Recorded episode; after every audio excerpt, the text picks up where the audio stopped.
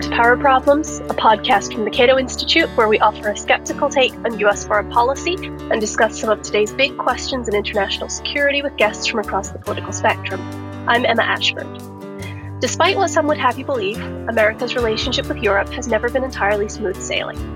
From Cold War era disagreements over military bases to French and German opposition to the Iraq War, we've always only been one step away from another Freedom Fries incident. But through all of that, the trade and defence relationship between the US and its NATO partners has largely remained strong. That may be changing under Donald Trump. The president's long running antipathy for Europe, particularly Germany, has become worse during his time in office. At first, it was mostly embarrassing diplomatic snubs. Lately, however, it's turned into a trade war, allegations that the US tried to buy a vaccine from under the Europeans, and a threat to withdraw most US troops from Germany the chaotic Trump conflict with Europe is pretty bad, whether you're a reformer who seeks more European burden sharing or a die-hard NATO partisan. So, joining me today to discuss transatlantic affairs is Rachel Rizzo. Rachel is the Director of Programs at the Truman National Security Project. She's also recently returned from a stint as a Bosch Stiftung Fellow in Berlin. Rachel, welcome to Power Problems. Thanks, Emma. Thanks for having me today. So I'm really happy we finally managed to get you on power problems um, because you know you spend a lot of your time focusing on um, European affairs and the transatlantic relationship, and I think for a lot of people that's sort of a, a side issue, and you actually spend a lot of your time doing it, but you've also spent a lot of time in Europe hearing it from the European side. Um, so why why don't we start off just by getting your thoughts on the US relationship with Europe in general today? I mean, it looks really bad from the outside. Is is that um, what you think, or do you think something different? So you're right. It's not great. Um, so during the last four years, I think it's been difficult to discern reality from just reading like fiery headlines. And oftentimes you have to take the headlines and the articles that you read with a grain of salt. Um, in the case of the US European relationship, all we've read for four years is how bad it is. But unfortunately, I think this is one of those times where the headlines and the articles and the think tank reports saying how bad things are between the US and Europe are actually right. Um, you know, for me, as someone who's focused on Europe for a while, I was always someone who was very skeptical of that take for a long time. Um, but over the last year, year and a half, I've really shifted and sort of agree with the people who are saying that things have been bad. Um, and that's for a number of reasons. First, um, no matter what you think of NATO, there's no denying that for the last four years, Trump has sent, sent shockwave after shockwave into the alliance by calling into question U.S. commitments. Um, basically saying like whether or not the U.S. would come to the aid of a country if they don't meet their defense commitments, um, or being the first president to suggest that NATO's Article Five, which is the whole foundation of the alliance, could rest upon what that country spends on defense. So that's been a huge problem. Um, second, the EU. Trump has said that he feels like the European Union was basically created to weaken the United States, to challenge the United States. And he's gotten the US and Europe locked into this tit for tat trade war um, for basically the entirety of his presidency. So, on top of defense, you throw in trade and economics, and the result has been the Europeans no longer feeling like they have a reliable ally in the United States. And then finally, Trump just has this affinity for authoritarian strongmen leaders like Erdogan, like Duda in Poland, and a real disdain for democratic leaders um, like Angela Merkel, which has really created extra stress on the US European relationship, but the US German relationship specifically. Um, so it's funny, last week, the former US ambassador to Germany, Richard Grenell, who no one liked, by the way, said that Trump had, quote, charmed Merkel like first of all no one has ever charmed merkel. Are you kidding? Like it's it's merkel we're talking about. And second trump doesn't charm any european leader. Everyone just sort of rolls their eyes and and is frustrated with him. It doesn't take him seriously. So yes in general i would say things are worse now than they have been in a very long time unfortunately yeah, I, I want to hit on on quite a few of those issues actually as, as we go through here. Um, but you know, just as, as an aside, um, I think you're you're right about the Merkel thing. But um, even in those cases where it's European countries where Trump has, has sort of tried to be nice, it hasn't really worked. You know, the US UK relationship, um, particularly under Theresa May. You know, Trump doesn't deal well with female leaders. And even though he was supportive of Brexit, supportive of her government, it, it, just didn't work out. And even under Boris Johnson, who has basically done everything possible to suck up to Trump, um, and, and they're actually kind of similar in some ways, relations have still been bad. Um, I assume because of sort of Trump's underlying um, dislike for, for the European trade initiatives. Yeah, I think you're right. And I think it's, you know, just Trump's general inability to be diplomatic with foreign leaders. Um, usually, you know, look at President Obama, for example. I mean, there's been some, you know, rows with European leaders during his presidency, but in general, you know, things were pretty good. But with Trump, it doesn't matter what the issue is. It seems like he always has something to say or he places undue stress on the relationship and um, treats leaders like Merkel and, you know, Theresa May when she was prime minister with, with disdain, which sort of just adds to the stress of all of it. So it hasn't been easy in any sense of the word. Let's talk a, a little more about the trade war. Um, so the, I mean, there's some legitimate issues at play here, right? Um, mm-hmm. Um, so there's the the Boeing Airbus subsidy questions. Um, there's there's the question of I guess the common agricultural policy and farm subsidies and that kind of thing. But it also seems like it's based as much on Trump's dislike of, I guess, European car manufacturers as, as on anything else. And it's, it's sort of, you know, if you'd asked us four years ago where this relationship would be today, I don't think anybody would have uh, suspected that we'd be in an actual trade war with Europe. No, absolutely. And you're totally right. It, you know, when you said that it's based as much on Trump's dislike of European car imports, um, I mean, he does tend to personalize these issues, which I think we've seen happen, especially on the trade front. So I think there's a few things to think about here. First, you know, it's good to remember that the US European trade relationship is the largest in the world. Um, trade between the two blocks totaled like 1.3 trillion in 2018, and it's only grown since then. And we've been so focused on the US China trade war that the fact that the US and Europe have been locked in this back and forth tit for tat, it's sort of taken a back seat. Um, and it seemed like the second Trump came into office, he really wanted to stick it to the Europeans, both in the security arena and in the economic arena. So, um, you know, Trump thinks that the EU has taken advantage of the United States for years. And as I mentioned, he really does feel like the EU was created to harm the United States economically. So I think we do have to remember that that's the lens through which he views the European Union. And because of that, that's the way he's approached the trade relationship. So he basically kicked off these hostilities in 2018 when he imposed uh, imposed uh, steel and aluminum tariff tariffs on Europe, which was totally infuriating for the Europeans. And then in 2009, he levied an additional additional tariffs on 7.5 billion dollars worth of EU goods, which included aircraft, included wines and cheeses, which you probably read about in the news, and this is basically due to the WTO finding that Airbus, which is a European company, received billions of dollars of unfair subsidies from the EU. So Trump jumped right on that and, and levied tariffs. Um, just a few weeks ago, the US said that even though the European Union has made moves to resolve these disputes over aircraft subsidies, they're going to keep on the 15% tariffs on Air, Airbus aircraft and they're going to keep 25% tariffs on other European goods.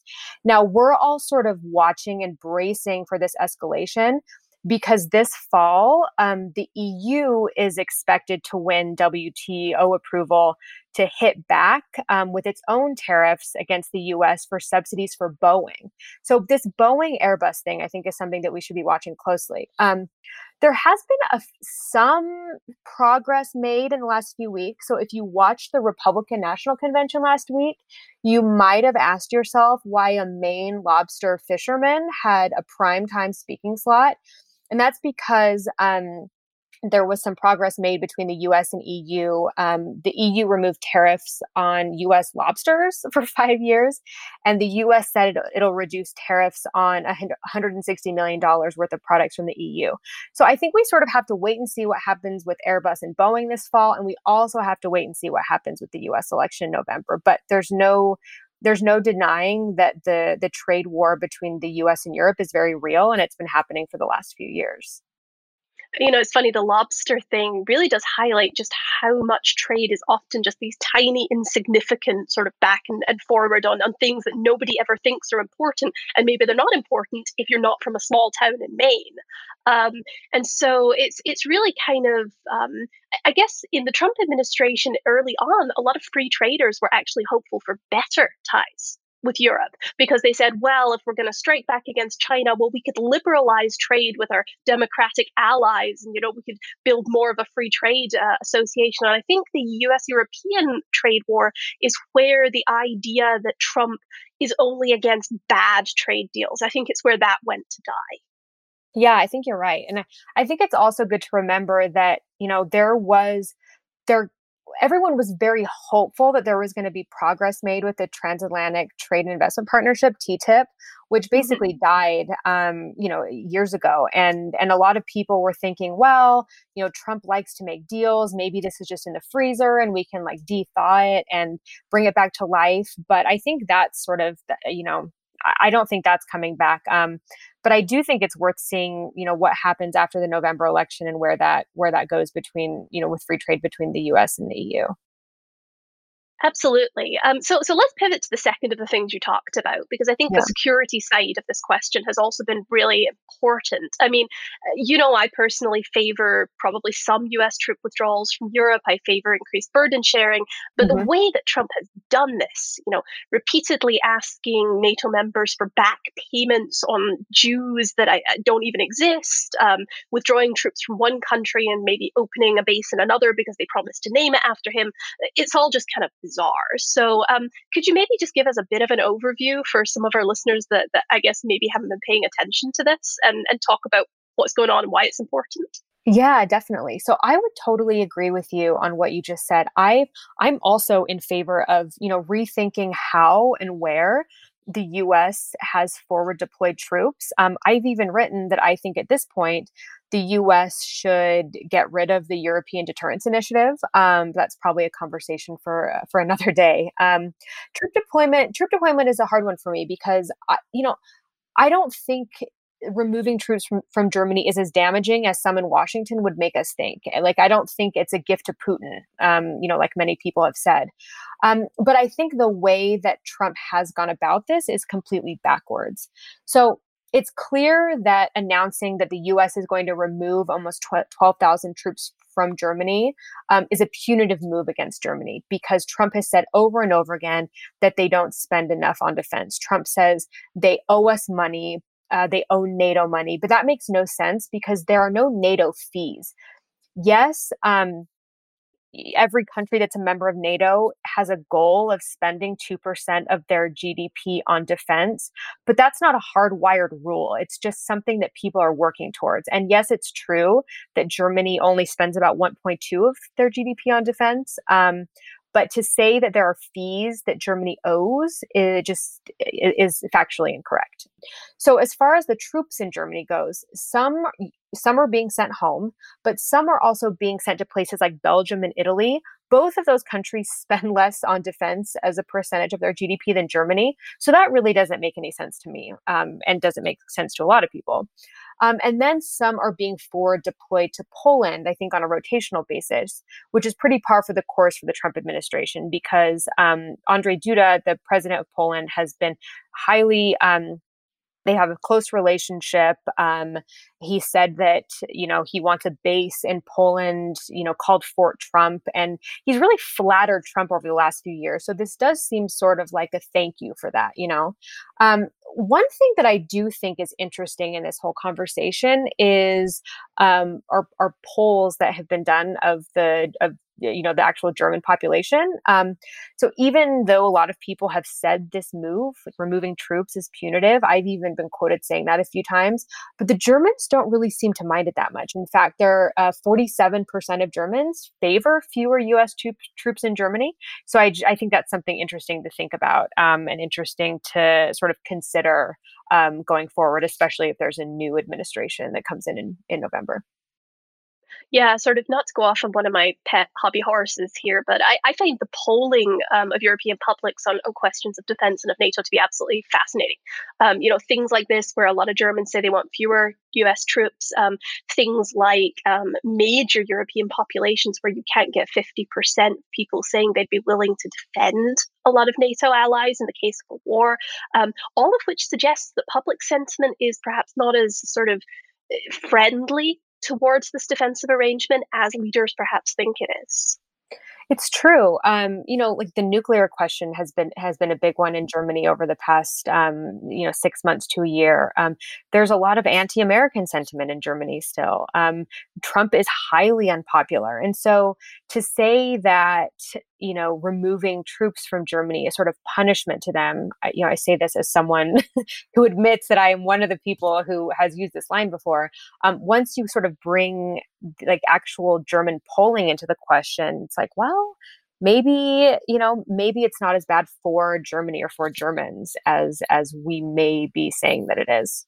Well, so perhaps that's a good um, pivot for us to talk a little about your own experiences, um, because you spent, I think, about a year um, over over the last sort of year and a bit working in Germany um, as a Bosch Stiftung fellow. I'm almost certainly pronouncing that wrong, but working in the German foreign policy community. Um, and so I, I, would love to hear a little bit more about sort of how that experience was and just um, what you um, sort of learned about European perceptions or German perceptions, I guess, of the US from that experience. Yeah, I mean, like I mentioned at the beginning, um, I really was one of those people who was very skeptical about people saying that transatlantic relations were at their worst level in, you know, like two decades. You know, I would sit around these roundtables in Washington and in Europe, and I would hear people say this, and I didn't really, I didn't really buy into it, you know. Um, but then I moved to Germany last July, so July 2019, um, and just came back in early August. And uh, you know, unfortunately, after being there for 12 months, I totally get it because it's true. Um, I think that there's always been, you know, like a, a sense of anti-Americanism that has pulsed through through Germany, um, but it hasn't been so great that it's actually like affected how policy is made and how the relationship between Germany and the US plays out on the world stage. But unfortunately, I think we've seen it really take hold over the last year. And, um, you know, I also hate to be the person that blames everything on the Trump administration, but I do think that this is a really good. Um, a good way to to demonstrate how you know it, it's taken almost 70 years to build the transatlantic, transatlantic relationship to where it is today and what's happened in the last four years shows how easy it is to break trust that's been built over the course of seven decades. Um, you see, I mean, it's not just in Germany, but it's in the UK, it's in France. Um, Europeans, whether these are European policymakers or just, you know, the European public, really question whether or not um, the US is a reliable ally. Um, our response to the COVID 19 crisis has not helped that at all. Um, and, you know, surprising European leaders with a travel ban that we never talked to them about hasn't helped. So it's just like one thing gets piled on top of the other, on top of the other over the course of years. And you're left thinking to yourself, even if a new president comes in November, where is this relationship going to go? What kind of effort is it going to take to repair it? And is it repairable? And um, what kind of you know bad taste will the Trump administration leaves if you know in fact he is voted out of office in November? I think that's a really interesting question. It's one I've been sort of thinking about lately too. You know, just to what extent is the is this relationship actually re- repairable? Um, and I think, you know, for me, the question that follows on from that that it suggests um, is what is Europe looking to if it's not looking to the US? Um, is Europe looking, are, are you know, let, let's say Ger- Germany, because Europe is not one unified entity necessarily, but let's say Germany. Is Germany looking to become more of a, an autonomous player on the world stage rather than sort of trying to follow on America's coattails? Is it looking to China or other countries um, to try and, uh, you know, I guess reorient itself, um, or do, do they not know? I think there's a couple answers to that. I think that I think that German leaders um, know that Germany is capable of playing more of a leadership role in Europe and in the, uh, and, and on the world stage, but they've always been reticent to do that. I think that the German response to COVID 19 has really sort of skyrocketed them into more of a leadership position within the European Union and within, you know, like the broader global community in general. Um, I think that Europe and, and Germany, especially, sort of gets caught in a really difficult position between the United States and, you know, between Russia and China as well. And I don't really know where that is is headed. I think a lot of what happens next does sort of depend on who comes into office in in November, um, because you know the the the Trump administration has put a lot of pressure on Europe, and rightly so. You know, um, for things like the the the Huawei issue and and the future of of five G in Europe. Um, but when you're being told by the United States, who has you know historically been a reliable ally, um, that you know here are you know x y and z things that you have to do in order to stay in our good graces but then at the same time you know taking all these actions that really make europeans question um, the commitment of the united states it puts them in a really really difficult position. Um, and so i think that that's where we've seen europe over the last six months but i do think that you know the covid-19 crisis has sort of launched Europe into, um, you know, into like a, a different stratosphere, uh, if you can say that, just because they've had such a better handling of of coronavirus than the United States. Um, and I, you know, I think it would be hard to to disagree with that. I, I, think you're absolutely right on that. I mean, uh, it's funny the way I've been thinking about it. The Trump administration is, um, you know, America continuing to use sort of the language of partnership while making it very clear that it's not a partnership. It's a, it's a, you know, a, a hierarchical relationship instead. Yeah. No, I think you're right about that. And and I think that, you know, there's a lot of us and I think you you would probably put yourself in this category who have pushed for greater strategic autonomy um, in, in Europe. You know, we want Europe to have a stronger foreign policy, a stronger defense policy, to take on more of the security burden on its own.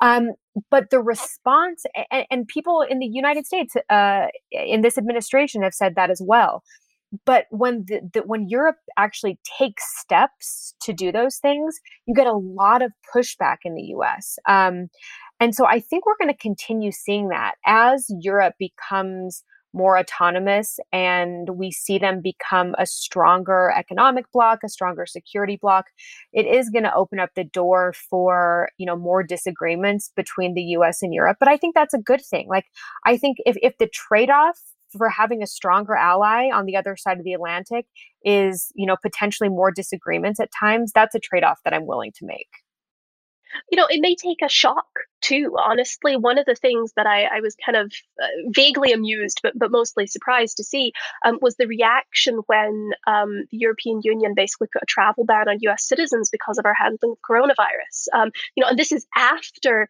the Trump administration had shut down most travel back in March, and people had to, you know, rush to get back into into the United States. And and yet, when the European Union responded and said, you know, for epidemiological reasons, we can't allow free travel it was almost like there was kind of a shock um, within the Trump administration that they would do this to us. Um, and it may, it may take more shocks of that kind uh, for people, I think, to realize that Europe is becoming slightly more autonomous. Absolutely. And, um, you know, I was live I was living in Berlin when the travel ban happened, and it just sort of came out of nowhere. You know, there was no consult with European leaders. It happened totally by surprise and it was so it was just another check mark in this series of highly inflammatory decisions that were made with absolutely no heads up to European leaders. And so for me as an American citizen, I was, you know, thinking to myself like what happens next? Can I leave? Like can I go back home? Um, and obviously, at the time that that happened in March, Europe was a few weeks ahead of where the US was in terms of, you know, coronavirus cases. So the US was looking at Europe, seeing Italy in full lockdown, UK cases were spiking. And so it seemed like Europe was heading somewhere really bad. And it did for a second. But very quickly, the tables turned. And now you know, six months down the line, Europe has really made strong strides in this, and the United States is still in the throes of it. And, you know, a lot of it is just because of how this administration has handled the crisis. Um, you know, calling it a hoax and downplaying it and telling governors to free the citizens from lockdowns. Um, and so it was interesting to see the US place a ban on Europeans first. And then the Europeans saying, wait a minute, we are not comfortable with how the United States is handling this. We're doing the exact same thing. And it's, it, it actually seems warranted in the case of, of Europe. Yeah, it's it's funny. I saw the the most amazing thing yesterday. I saw a quote from the German foreign minister um, saying, "We believe that the the protests and these aren't the ones about coronavirus; these are the ones about racial justice in the U.S." But he says, "We, you know, we the German government, we believe these protests are are justified, they are legal, and we're watching very closely." The idea that anyone in Europe would be using that kind of language about the U.S. is pretty disturbing. Yeah, and I wonder if that would have happened um, definitely not during the Obama administration, but I wonder if even a year or two ago that would have happened. Um, to especially to hear that from the German foreign minister is is really a surprise. Um, and I think statements like that, a, we're probably going to see more of them, and b, it just goes to show that I think the Europeans are realizing that in you know on the global stage europe does have to play a bigger role. Germany does have to play a bigger role. And there really are questions about where the united states fits into that. And you know for for people who believe in the transatlantic relationship and and the importance of it and the strength of it that's uh, kind of an unnerving an unnerving development. So i think a lot of us are sort of sitting back and waiting to see what might happen later this year and what that might mean for you know re- repairing things between the united states and europe or if we're in for a really really long road um, you know trump might be gone but trumpism isn't going anywhere well, uh, on that happy note, I'm afraid that's all we have time for. Um, but I, I really appreciated you, you coming on to talk about Europe. So thanks for being here. Thanks so much for having me, Emma. And thanks as usual to our production team that's Tyler Shanahan, Cecil Sherman, and Lauren Sander. Thanks to everyone for listening. Um, and if you want to continue the conversation, you can find us on Twitter at Power Problems. Till next time.